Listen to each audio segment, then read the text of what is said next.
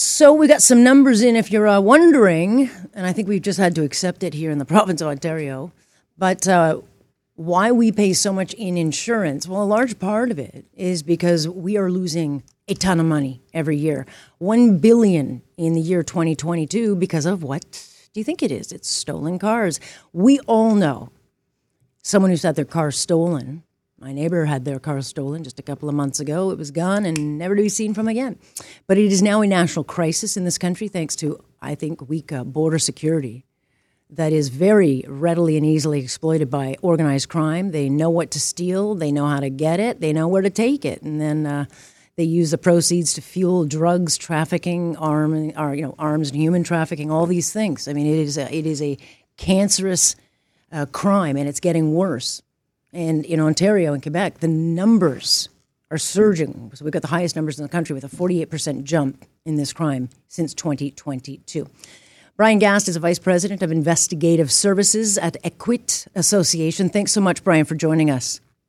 Good morning, and thank you for having me. Um, look, this has been, I think, anyone who owns a car, uh, and I'm glad I own a Mini because no one, knock on wood, seems to care about stealing Minis. I don't think they're big over international waters, but uh, a lot of people have had their car stolen, and it's very frustrating. You can do everything you want, and when you see these numbers, uh, you know people are saying, "Why isn't it being solved?" And I, I just keep wondering. We know where this is happening at border crossings. Why are they not bulking up border uh, controls to, to try to you know curb this?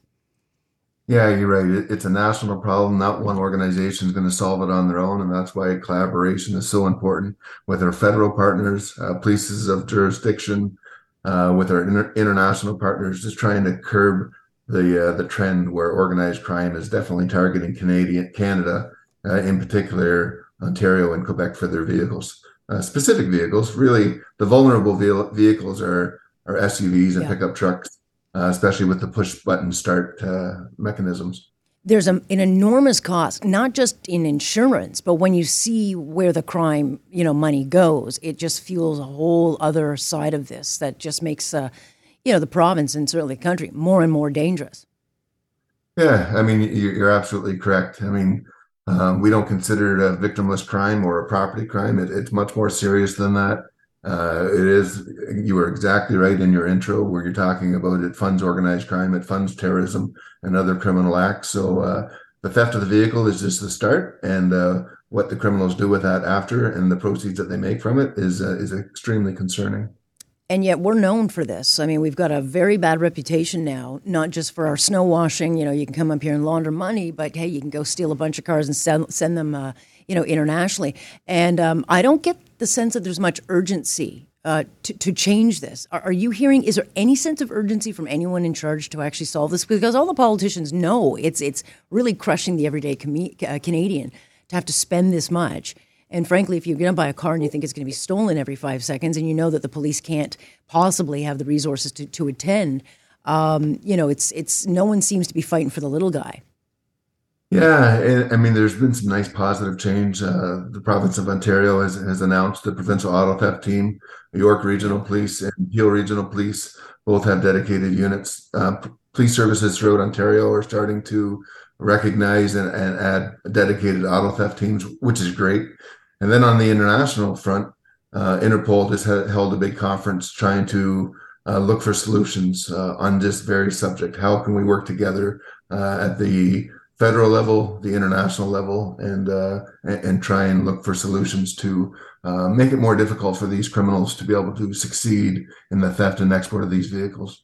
I mean, I assume that even just getting a bar and putting it across, what was it, the club or something, you could put like the old fashioned. Uh, you know things yeah. we used to have in the 80s getting a late night tv orders in but, uh, but does that help or do they know how to get around that stuff too I mean, there, there, everything can be defeated. That's why we talk about the layered approach. The more that you can do to to uh, make it more difficult for the criminals to steal the vehicle, uh, the reality is less than thirty seconds yeah. to have the technology to be able to steal the vehicle. So if you can park in your garage, park in your garage. If you can't uh, park in a well lit area, uh, use a Faraday pouch. That helps uh, def- uh, protect against the relay attack. That's where they're trying to capture your signal. use a OBD, so that's the onboard diagnostic port lock so the criminals can't plug into that and reprogram a key fob. Uh, an aftermarket immobilizer, which is essentially a sophisticated kill switch. and a tracking device. I mean, there's a lot of things that are is listed on our website just to help consumers, help drivers to protect their vehicles, to make it more difficult for uh, for the criminals to steal their vehicle. I mean, surely the auto um, there's got to be a role for the automakers or, or the sellers.